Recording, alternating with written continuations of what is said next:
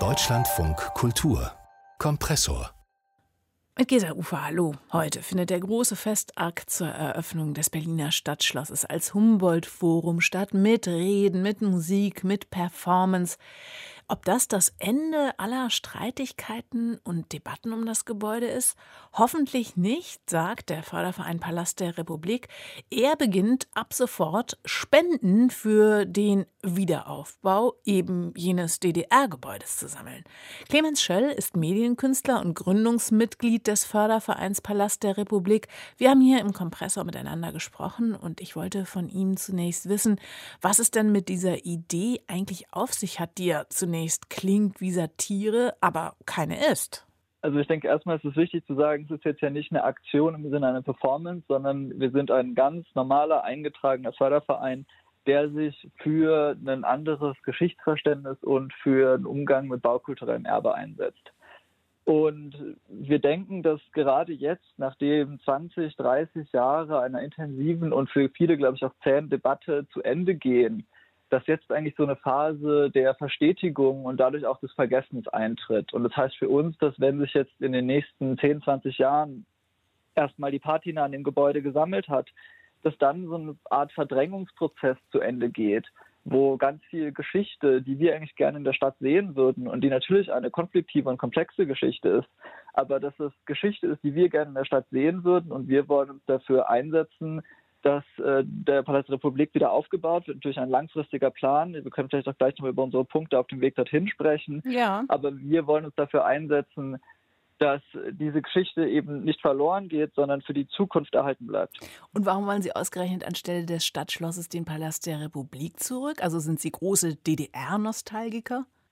Es geht uns auf jeden Fall nicht um eine DDR-Nostalgie, ähm, sondern wir denken, dass wenn man von der Wiedervereinigung spricht, auch insbesondere die Gebäude der Ostmoderne eigentlich ein gesamtdeutsches kulturelles Erbe sind. Und der Palast der Republik scheint uns so eine Art Brennglas zu sein, in dem sich ganz viele äh, Diskussionen eigentlich kristallisieren. Also einerseits eben darum, welche Gebäude stehen in Berlin Mitte, aber auch so Fragen, wie gerade angesprochen, wie gehen wir eigentlich mit dem Bauerbe der DDR um und kennen wir das an als Teil unserer gesamtdeutschen Identität als Teil eines Wiedervereinigungsprozesses. Das Gebäude wurde ja auch modifiziert nach der Wiedervereinigung und das ist der Zustand, der uns interessiert, dieser modifizierte 2005-Zustand, wo die politischen Embleme schon abgebaut sind. Ähm, genau, also es geht eben nicht darum, Erichs Lampenladen wieder auferstehen zu lassen, sondern die, Sie möchten den Zustand aus dem Jahr 2005. Was genau finden Sie daran so reizvoll? Der Zustand von 2005 ist ein Zustand, in dem das Gebäude trotzdem noch in seinen architektonischen Qualitäten erkennbar ist als ein wichtiges Gebäude der Ostmoderne.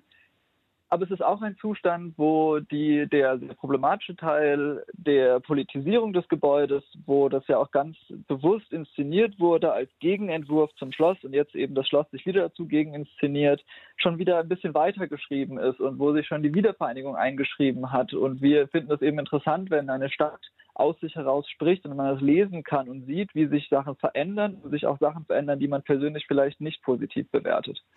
Clemens Schöll, Sie haben auch für den zeitlichen Rahmen durchaus schon ja provokante Pläne. Das Stadtschloss darf ruhig 30 Jahre stehen bleiben. Dann wird es abgerissen, dann kommt wieder der Palast und kommt danach dann wieder das Stadtschloss?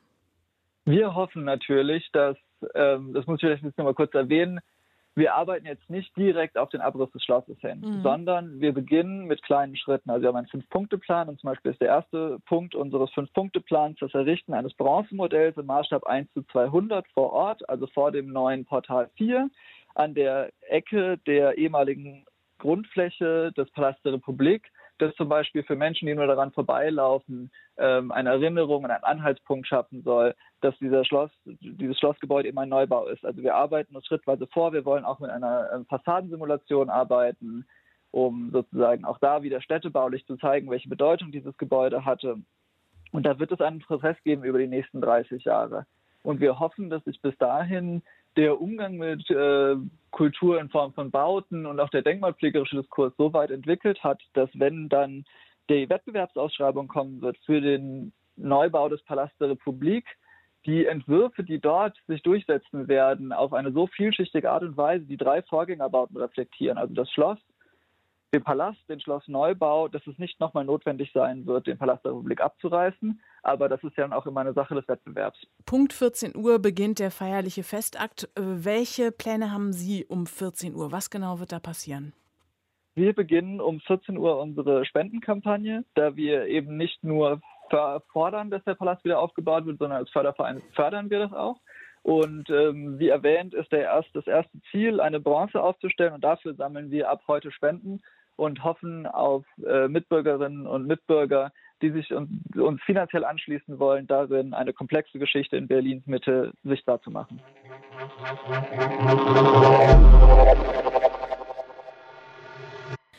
Bezos wird heute leider nur zweiter Sieger. Ganze neun Tage nach dem schwerreichen Unternehmer Richard Branson startet Bezos heute als zweiter US-Milliardär mit seiner Raumkapsel ins All.